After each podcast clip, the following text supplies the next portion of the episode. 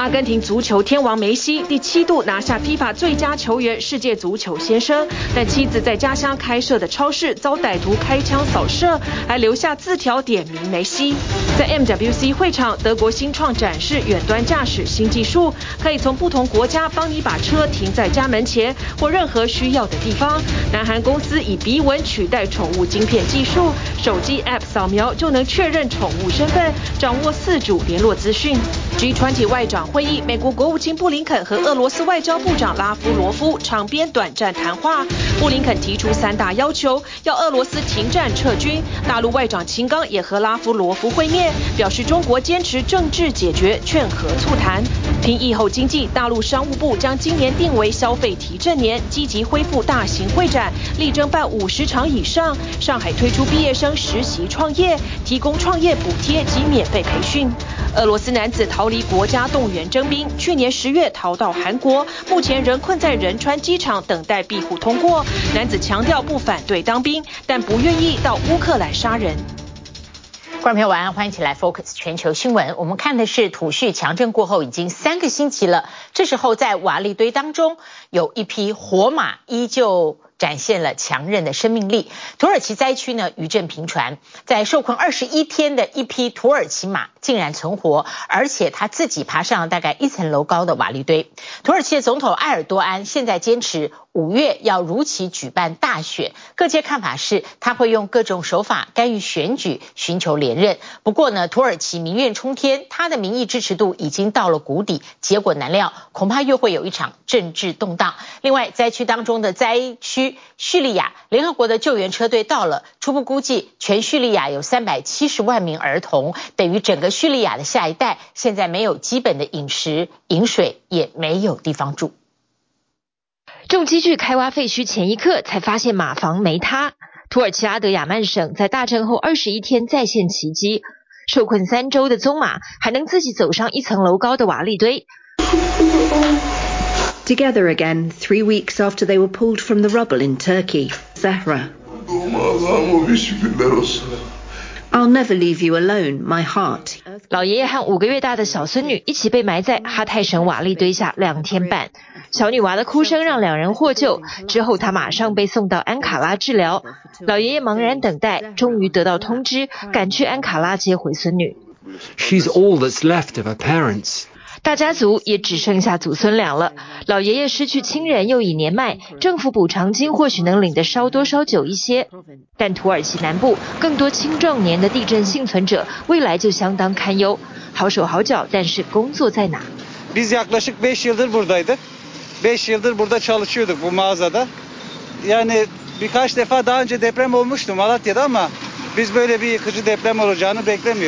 三月以来，土耳其已经又发生两次规模五以上地震，最新一次是台北时间三月三日早上十点五十三分，两起浅层余震把至少二十九栋围楼震倒，再酿一死一百一十伤。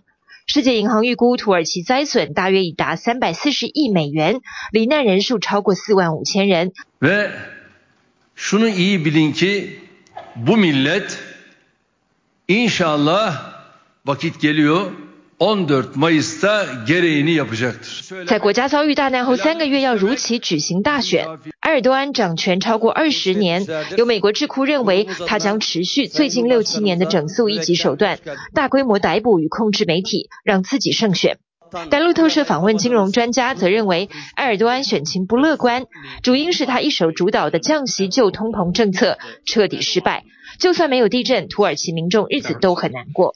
Well, Erdogan's created a mess. I mean, we've got these negative real interest rates, so it's almost 60%. 独裁强势的埃尔多安在乌俄开战后，抓紧与俄国总统普京的交情，拒绝制裁，谴责俄罗斯，还紧抓地缘优势，促成黑海粮食协议。埃尔多安看来左右逢源，但民意不挺，西方盟国尤其北约也对他深感怀疑。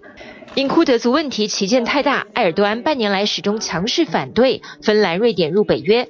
土耳其也已是欧盟成员候选国，一等至今二十年，看来要继续等下去。EU um put a dampener on that。进不了欧盟，还与土耳其国内人权记录不彰有关。只是如今最大经济伙伴是俄罗斯，土耳其这个名义上的北约成员国，未来会倒向哪边？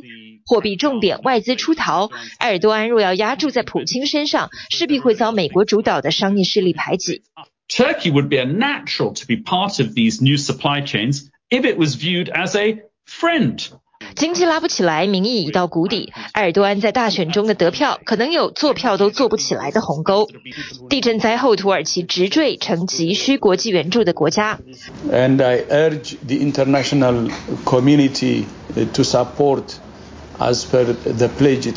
不过，埃尔多安的声望应该仍优于邻国叙利亚总统阿萨德。在后，台一度阻挡救援车队进入叛军控制区。如今，联合国物资抵达叙利亚西北部，以难挽灾情，罹难人数至少六千。联合国支援建立供水站，发放饮食，清真寺和学校都变成难民营。联合国儿童基金会警告，若无法保证干净饮用水，这里极可能爆发霍乱、疥疮等各种传染病。三百七十万叙利亚儿童在大地震后生活更加困难，至少需要一千七百二十七亿美元的经费，才能维持叙利亚下一代孩子们的生存。TVBS 新闻综合报道。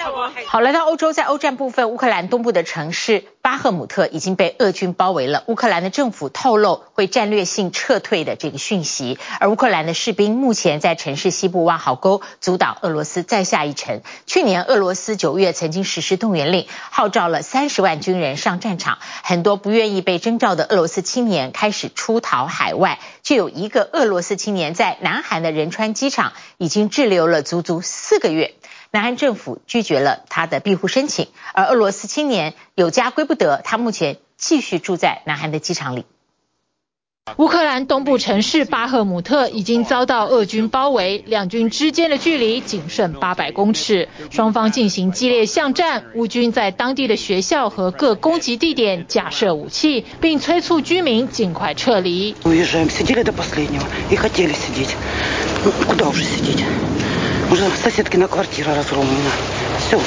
俄罗斯瓦格纳佣兵集团陆续攻下了几个城镇，近日还公布巴赫姆特的战场画面，佣兵在占领地挥舞旗帜。乌军虽然仍奋力抵抗，但乌国政府已经透露将进行战略性撤退的讯息。Our military is obviously going to weigh off the options. Um, so far they're going to, you know, they hold the, held the city, but if need be, they will strategically pull back because we're not going to sacrifice all of our people just for nothing. So it will be a strategic step by the military. 乌军开始在巴赫姆特以西的城市查西夫雅尔镇挖掘壕沟，筑新的防御阵地，阻挡俄军朝下一个城市挺进。The problem is not just Russia taking Bakhmut, Potapich says. They will not stop and will keep destroying the next cities. We need to wait for reinforcements to come and then kick them out. 俄罗斯境内又遭攻击，但是这一次显然是自己人所为。 俄罗斯一个武装游击队攻击南部靠近乌克兰边境的城镇，造成当地平民死亡。事后，名为俄罗斯志愿军的组织宣称犯案，他们在所占领的政府大楼前呼吁民众起身反抗总统普京。The Russian volunteer corps crossed the state border of the Russian Federation. The proof is right behind my back. We don't fight civilians and we don't kill the unarmed. Keep that in mind. Now it's time for ordinary citizens of Russia to understand that they are not slaves. Rise in rebellion and fight. 俄罗斯志愿军成员大多是反普京的流亡人士。普京在得知攻击事件后，立刻取消南部视察行程，并指控攻击者是恐怖分子。Террористический акт, очередное преступление. Проникли на приграничную территорию и открыли огонь по гражданским лицам. Видели, что это Гражданская машина. Видели, что там сидят гражданские лица и дети. Нива обыкновенная. Открыли огонь по ним. 乌克兰政府否认与这个组织有关联，但乌国军方乐见俄罗斯内部出现矛盾冲突。俄罗斯去年九月实施动员令，征召三十万军人上战场，期间许多不愿被征召的俄罗斯青年出逃海外，至今仍有许多人滞留国外。这名去年十月逃到南韩的俄罗斯青年，已经在仁川机场滞留四个月。When I heard about the mobilization, I felt terrible because I'd been at rallies protesting against the war. I knew based on the information they have on me, anyone who opposes the war would be first to be sent to the front lines. That was my biggest fear. 二级青年在机场厕所洗衣服，每天以冷水洗澡。机场每天午餐供应果汁和面包，晚餐则是鸡肉便当。他正向南韩政府申请庇护，不过南韩是实施义务役的国家，男性必须当兵一年八个月，因此逃避征兵的人恐怕很难获得庇护。I'm not a draft dodger. I'm against the war and I don't want to go to war and kill people, but I am not a draft dodger. 南韩提供庇护的限制严格，二零一九年有一万五千多人申请，仅七十九人获准，人道居留证也只核发了两百三十件。南韩政府近日拒绝了俄国青年的庇护申请，他有家归不得，恐怕要继续在机场里生活下去。TVBS 新闻综合报道。来看外交角力，G20 外长会议周四在印度召开，和上个星期 G20 财长会议一样，联合声明都流产了。主办方印度坦言，因为对乌俄战争的看法分歧，美国指称是中俄联手反对，所以没有办法达成共同声明。出席的美国国务卿布林肯说，他在场边曾经跟俄罗斯的外长拉夫罗夫谈了一下，这是两个人相隔十三个月第一次进行十分钟的对话，但是美国国务卿。没有跟中国大陆外长秦刚交谈，反而再次警告北京一定不能够军援俄罗斯。侧面显示，北京所宣称的中立立场恐怕会加倍的遭到质疑。由美英法等 G7 国家与中俄等金砖五国，以及印尼、墨西哥、阿根廷等重要经济体所组成的 G20，周四在印度召开外长会议。鉴于上周六的 G20 财长会议上，中俄两国反对强烈谴责俄罗斯侵略，导致联合声明流产。为了避免重蹈覆辙，这次外长会议一开始，主办国印度的首相莫迪就高分贝喊话：We should not allow issues that we cannot resolve together. To come in the way of those we can. 但各国外长却在会场上针锋相对。欧美国家反复要求俄方停止侵略，并且重新执行限制核武条约。俄方则反控西方社会把经济失败的责任推给俄罗斯。G20 曾吵架擂台，会议联合声明因此告吹。But there were, uh, issues, and I, I think, uh, the issues, uh, I would say, uh, very frankly, concerned the Ukraine conflict. On which there were divergences. 各国虽然在多边主义、粮食与能源安全、气候变化、性别与反恐等议题上有一致看法，但会议最终只能由主席总结。这是 G20 在短短一周内第二次无法建立共识。You have um, virtually everyone in the G20 signing on to what had already been stated in, in Bali, uh, and the two holdouts, of course, were Russia and China.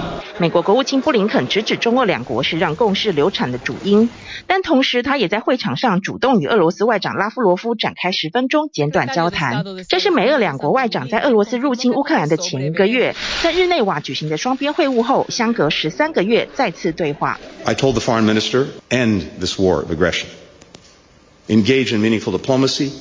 That can produce a just and durable peace. 布林肯重申美国对乌克兰的坚定支持，并且敦促俄罗斯撤回暂停履行限制核武条约的决定。俄方则刻意淡化美俄外长恢复接触的重要性，还强调两个人只是在行走期间交谈，与谈判或会议无关。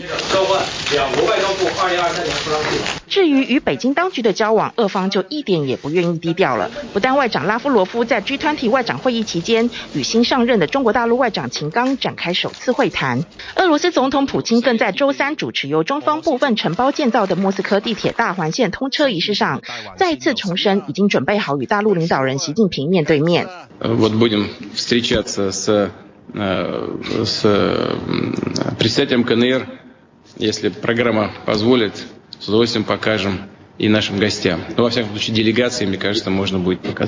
中俄两国无视各方质疑与批评，台面上的表现越来越麻吉，也让美国在内的西方国家越来越无法信任北京所声称的中立，纷纷以更严峻姿态提出警告。Were China to engage in material lethal support for Russia's aggression, or were to engage in the systematic evasion of sanctions to help Russia, that would be a serious problem for for our countries. 美国国务卿布林肯不仅在这次的 G20 外长会议上与秦刚几乎王不见王，会后的记者会更对北京可能军援俄罗斯祭出制裁警告。路透还引述美国政府官员与消息人士说法，指拜登政府正在与盟友商讨如何对中国军援俄罗斯展开新的制裁。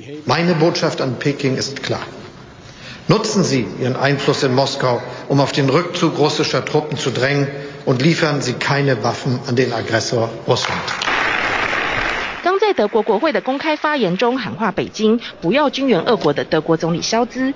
周五前往华府与拜登会谈，届时很有可能会就如何制裁中国等议题展开讨论，而这恐怕也会让乌俄战局的影响范围与程度进一步扩大。TVBS 新闻综合报道。回来继续 Focus，周末到了，今天要介绍的电影是翻拍法国的经典社会喜剧《The Toy》，它是讲述有一个富家子弟，他买了什么玩具呢？买了一个人。一个店员去当他的玩具，非常颠覆世俗。他在一九七六年，其实同样的故事上映，当时造成全法国轰动。现在很多人法国人的儿时回忆就是那部电影，电影也曾经在一九八二年被翻拍成美国版本。所以今天呢，可以说是第三次翻拍了。埃菲尔铁塔下的两个世界，豪奢的华宅对比老旧的社区，电影场景呢也随着时代变迁升级，加深了呈现贫富差距的大鸿沟。Mesdames, Mesdemoiselles, Messieurs, j'ai ici pour vous l'objet le plus révolutionnaire et le plus voluptueux de toute l'histoire de l'humanité. Ladies and gentlemen, la théière de l'amitié, appelée aussi la théière de bec. 萨米在市场里热情叫卖，幽默口才吸引众人停下脚步。原以为能靠新奇的双嘴茶壶大赚一笔，没想到。Eh ben, je prends toutes. Sérieux? Oui, sérieux. 摊子被烧了，砸中金批货，到头来不仅一场空，还负债累累。走投无路的萨米回到老旧社区，本想说谎带过，却被妻子一眼看穿。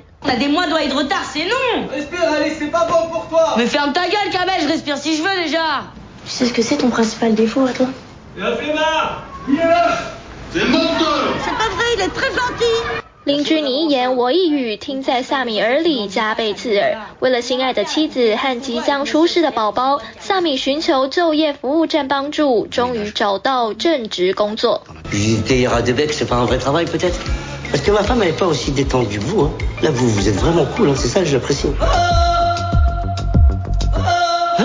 来到百货公司当夜班保全，萨米不改乐天好玩的性格，整个商场成了他的大型游乐场。但他不知道的是，有人正对着他目不转睛，虎视眈眈。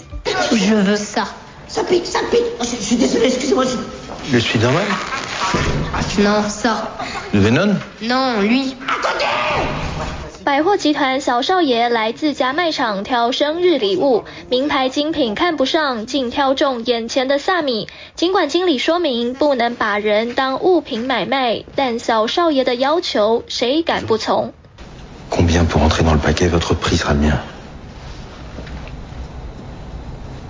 Trois mille deux cent huit. Parfait. Empaquetez-moi ça. 能够将债务一次还清的机会，萨米为此折腰，被装箱成了大型礼物，来到少爷家中。电影《玩具当家》翻拍一九七六年的法国社会喜剧，由坎城独背影帝、有法国喜剧泰斗之称的贾梅德布兹挑大梁，全是被富豪买回家玩的玩具。随着时代变迁，片中大部分场景都跟着升级进化，也加深呈现贫与富的鸿沟。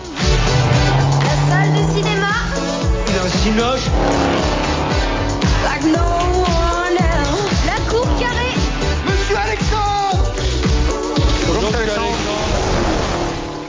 皇宫的豪宅里什么都有，小少爷偏偏只对萨米这个市井小民感兴趣，把萨米当成大型玩偶耍得团团转。Vas-y, amuse-moi. Comment ça, amuse-moi? Bah, amuse-moi. Je sais pas, c'est pas moi qui suis payé pour ça. Mais, mais qu'est-ce que tu veux que je fasse? Fais le chien. Pardon? Fais le chien. Aboie. 为了生计，萨米忍辱负重，但他也发现有钱人的生活并不如他想象的开心。亿万富豪父子俩没互动，脸上也难看到笑容。有钱能够买到像他这样的玩具，但能够买到真正的快乐吗？反映出社会残酷现实。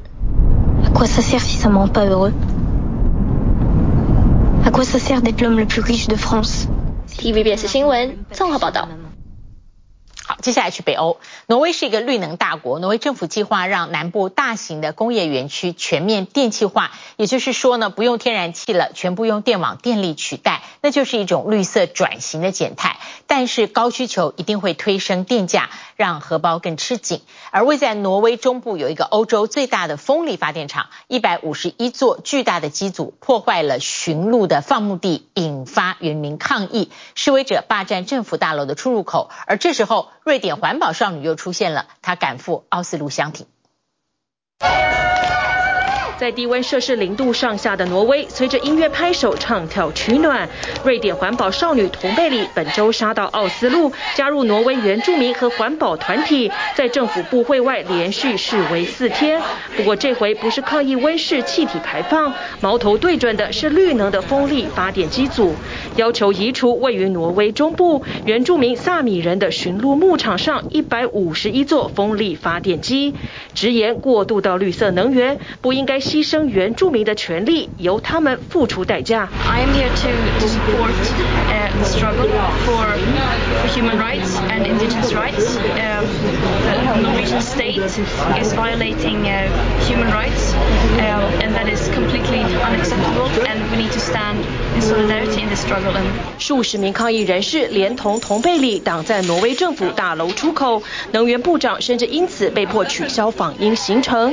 周三在财政部和和环境部门口两次遭警方强制驱离。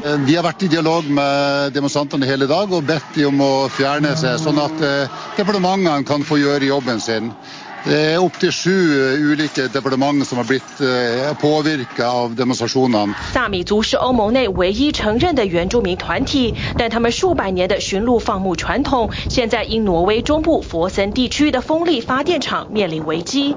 这里是欧洲最大的陆上风电场，由挪威、德国和瑞士能源公司共同持有。但一百五十一座高八十七公尺的巨大风力发电机，显然吓坏驯鹿。二零二一年。挪威最高法院裁定，当地两座风场侵犯萨米人的权利，但裁决出炉近一年半，风电场依然在运转。二号，挪威政府终于出面向原住民道歉。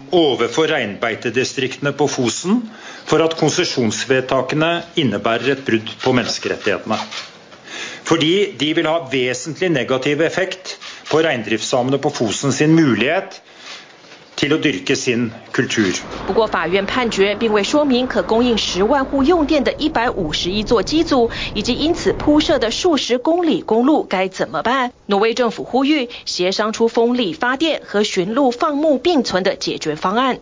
其实，挪威电力已经几乎完全是再生能源。二零二零年，超过百分之九十电力来自水力和风力发电，但绿色转型同样面临难题。位于南部的海鲁亚，挪威最大的陆上工业园区，电气化也踢到铁板。官方计划用电网电力取代天然气，也是全国减碳重要的一环。但民众就担心电费将因此暴增。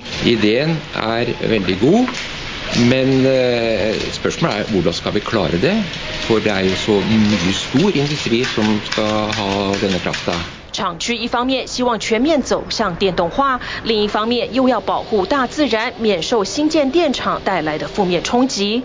不过高电价对挪威消费者来说特别难以接受，因为水力发电占挪威电力九成，代表电价低廉。而近来因为欧洲能源危机，电价已经涨了不少。工业园区更需要大量天然气来运转，一旦要从电网取电，就怕供不应求。This factory is currently 800,000 tons, and Yara, we need to do something with it. And the best option to do that is to electrify the plant.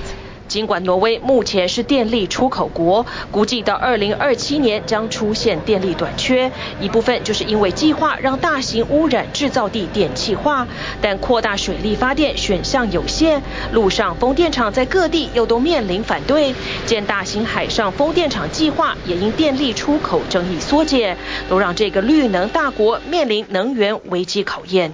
体育新闻综合报道。每年春天过后是国际四大时装周，现在轮到了最后一站的巴黎。从圣罗兰还有迪奥这些国际精品都发表了秋冬系列服饰。圣罗兰是以浓浓的奢华复古气场揭幕，重新看到的是浮夸的后垫肩西装大衣、双排扣及膝裙。而迪奥呢，用大量的黑与白加上珍珠手套、发箍这些饰品，古典带着叛逆，秀场就弥漫了魔幻氛围，还有手工刺绣的水滴装置。品牌都别出心裁，包括走秀的时候和台下的贵宾互动，携手当代艺术家量身打造场地，而且还有许多星光熠熠的国际巨星。巴黎时装周秋冬大秀登场，圣罗兰以浓浓奢华复古气场揭幕，身穿浮夸的厚垫肩西装大衣、双排扣及膝裙。模特儿穿梭在盏盏水晶吊灯下，从服饰到场地，处处充斥着宽与窄、明与暗等对比元素。Please, Charlie, Charlie, this way. 好莱坞影星莎莉赛隆、韩团 BLACKPINK 成员吉素等巨星，则现身迪奥的时装大秀，一起重返黄金五零年代。从大量的黑与白，加上珍珠手套、发箍等饰品。古典又带叛逆的设计灵感来自迪奥先生的妹妹凯瑟琳·迪奥等三位在二战后重生的女性。Like uh, Juliette Grégaud, that was incredible singer, Edith Piaf, that I think are three women that in different way represent very well the spirit of this city. 弥漫魔幻氛围的秀场中，这一个个手工刺绣的水滴装置，则是由葡萄牙当代雕塑艺术家打造。It's quite unique for the contemporary art world to have this connection with the fashion world. 刚在周四落幕，纪梵希的秋冬系列在一片黑当中穿插少许亮色单品，并以长礼服为当季主题。前来看秀的美国男演员杰瑞·德雷托，则以抢眼的妆容和服饰配件成为焦点。小众品牌也不遑多让，瑞典起家的 Acne Studios 选在有法国最美高中之称的卡诺中学办秀，一系列最新服饰宛如把有机物质穿上身，例如精心剪裁的绿藻色服饰，或充满金属感的秋天落叶。I thought it was extremely, I mean, elegant and like sort of effortless and just like the way the fabric was just so like scraps taped to the right parts and it, you know, in strategic way. 乌克兰则有裁缝家族第四代的设计品牌，也带队现身巴黎，发表永不退流行的服饰系列。White label, like a place, white place for their name, client's name, yeah. That everyone who buy our clothes like a co-author with me. 设计师更抒发在战争期间工作的困难，甚至为了让团队顺利作业，买了发电机。The best present uh, of Ukrainians is this generator. 而在巴黎时装周之前登场的米兰时装周，包括 Giorgio Armani 等众多精品都别出心裁。当中，意大利一个新兴品牌则把惊喜藏在走秀退场的时候。一个个往后倒下，让台下贵宾接住自己。二零一五年创立的 Sunny，每一季都会开发新的方式，在品牌、模特儿、嘉宾和场地之间做连结。时尚无国界，随着一年一度的斋戒月即将在三月登场，伊斯兰世界也开始布局第二大的热门商机，也就是时尚服饰。一场穆斯林的适度时尚秀刚刚在英国伦敦落幕，色彩缤纷、色调柔和的服饰将成为今年趋势。不过，业界人士有话要说：We all as family come together, so it has to be modest and dressed in a certain way to represent our culture. I feel like people, designers in the modest fashion industry, are a little bit more restricted. 令人眼睛一亮的，则是这一排货真价实的伦敦警察厅警员。他们抹上浓妆，穿上鲜艳的制服走秀，要吸引更多穆斯林女性加入人民保姆的行列。Um, that you can wear all the different types of uniform within all the different roles within the Met and and be representative of your faith and be a Muslim woman doing that.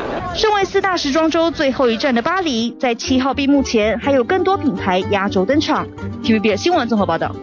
今天要继续关注在西班牙举办的世界行动通讯大会，这里面德国新创亮相了远程驾驶技术，线上租车，车子开到家门口，用完之后只管走人，远端驾驶会接手把车子停好停稳。而南韩推出的是鼻纹辨识宠物登记的 App，取代植入芯片，让你的宠物不用挨针。控制舱内，驾驶脚踩踏板，手握方向盘，紧盯着眼前串联成圆弧形状的三个大荧幕。这可不是在玩赛车游戏，而是正在驾驶一千多公里远外的车子。What you can see here is a teledrive station, where a teledriver remotely drives what we call teledriving a car live right now in Berlin, here from Barcelona. So that's thousands of kilometers away. 这是德国新创 Vay 推出的远端驾驶服务，目标是推动电动车共享，改善城市交通。We have more and more cars getting into these cities, clogging the streets, right? Um, cars are parked 95% of the time, taking up space for us humans, right? What we want to build is a affordable door-to-door Mobility service. 业者表示，未来只要下载 APP，就能随时随地叫到一台电动车，而且使用完毕，远端的驾驶还能马上接手，不用烦恼停车问题。预计最先在德国和美国推行。We believe and we really hope that this can be an alternative to private car ownership in cities. 除了交通，西班牙世界行动通讯大会上，医疗领域也有好看好玩的。南韩公司 Mizu 亮相小小一片，可以贴在胸口的装置，能记录心跳、呼吸和体温，还可以侦测出十七种心律不整。We analyze the data in real time and transmit data to the cloud, and then doctors from remote place can monitor patients. 目前，南韩多间医院已经有在使用。业者表示，这个系统能让医疗人员同时监测多达七百位患者的身体状况，而且不受距离限制。There's no limitation actually. You can be in another country or another side of the country. 而这手机搭配简易纸板做成的 VR 装置，则是瞄准小小病患。Siento un poco de nervios, Victoria. Es normal, Nixie, pero todo el equipo va a cuidar de ti muy bien. ¿Y cuándo volveré a ver a mi familia? 这款装置通过临床试验证实，能有效降低儿童看诊焦虑。包括西班牙和智利的部分医院已经有在使用，而美国也有两家医院准备在今年推出。Uh, all the patients in the VR group showed to be under the threshold of anxiety, with it set at 30 points over 100, and the majority of the patients going without VR were over this this limit. 针对久坐办公室的人，也有装置主打能改善难缠的背痛问题。It detects your posture, and when it sees you are in a wrong position, it will vibrate, so you know you are sitting incorrectly, and you put yourself in a better position. 至于毛小孩也有福音，南韩业者推出，只要拿出手机对准狗鼻子，就能注册宠物和饲主身份的技术。So as humans have fingerprints, every dog and cat has its own unique nose print. So we use that as a pet ID, and our ultimate goal is to replace microchips. 靠 AI 人工智慧 PetNow 的应用程式能自动捕捉狗鼻子，拍摄高画质照片，再上传云端进行辨识。据业者表示，准确度高达近百分之九十九。至于猫咪，因为鼻子比较小，则是靠脸注册。Uh, cats are known for self-groomers, so they maintain their facial contour all the time. So that's how we can use it as a biometrics. 按照台湾法规，饲主因为家中犬猫植入晶片，但在未来或许也能新增非侵入性的替代方案。TVBS 新闻综合报道。好，明天三月四号，中国大陆政协人大会议接连登场。北京进入两会期间，这次关注的焦点，因为政府换届，所以人口外交政策，还有最重要的是中国如何振兴疫后经济，都是瞩目的重中之重。中国大陆的商务部把今年定为消费提振年，各地都端出政策牛肉，像上海的国家会展中心。今年预计呢要举行的博览会超过五十场，而上海还推出了一个一毕业就可以创业的包套，提供免费培训、资金补贴等等新的做法。这是不是类似于二次开发，就是把这个 DAO 对对引用进去了？大学一毕业不用挤破头到企业实习应征，就能拥有个人工作室和团队，直接进入创业模式。做的是其实是工业软件这一块，帮助企业减少人工，可能原来要五个人，现在可以缩短到一个人的工程师。累积实战经验，不浪费时间。上海推出就业新政，想让创业的年轻人直接实习创业。各项资源一并提供，包括免费的创业培训、资金补贴等等。大陆国家统计局公布，二零二二年城镇就业人口按年下跌超过八百万，是近六十年来首次出现跌幅。之所以如此，第一是疫情影响，让不少人放弃城里工作回乡；另外还有人口老龄化问题。今年需要在城镇就业的。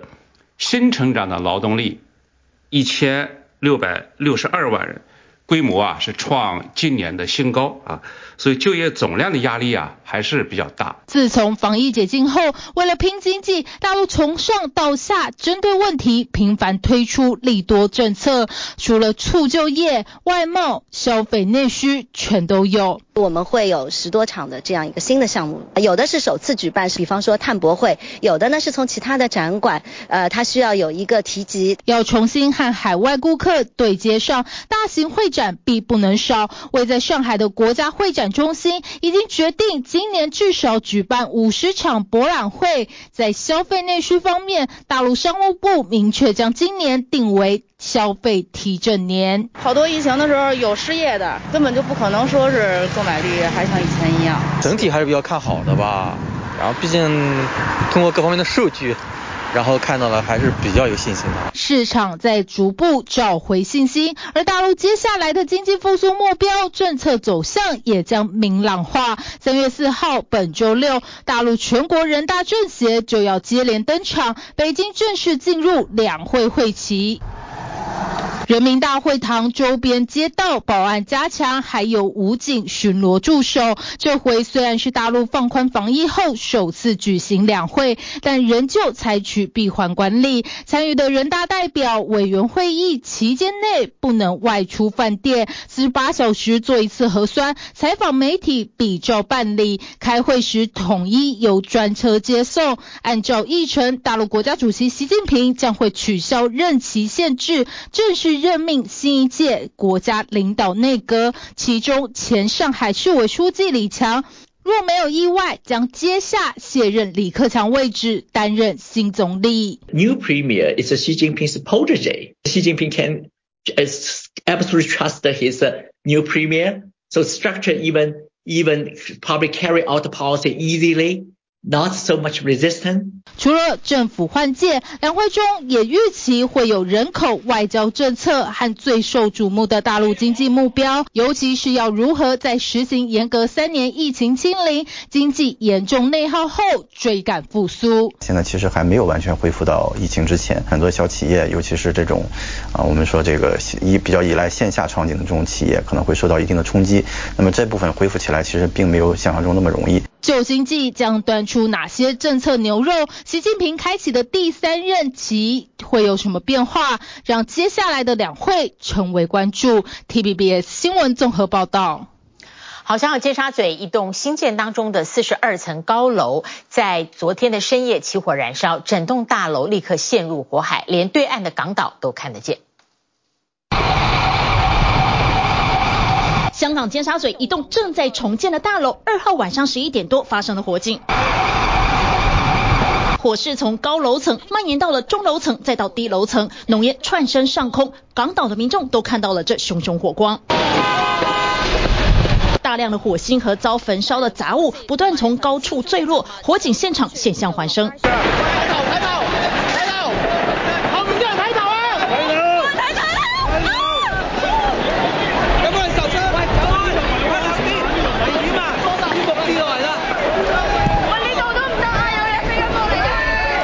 香港的消防员升起了云梯车，试图灌救，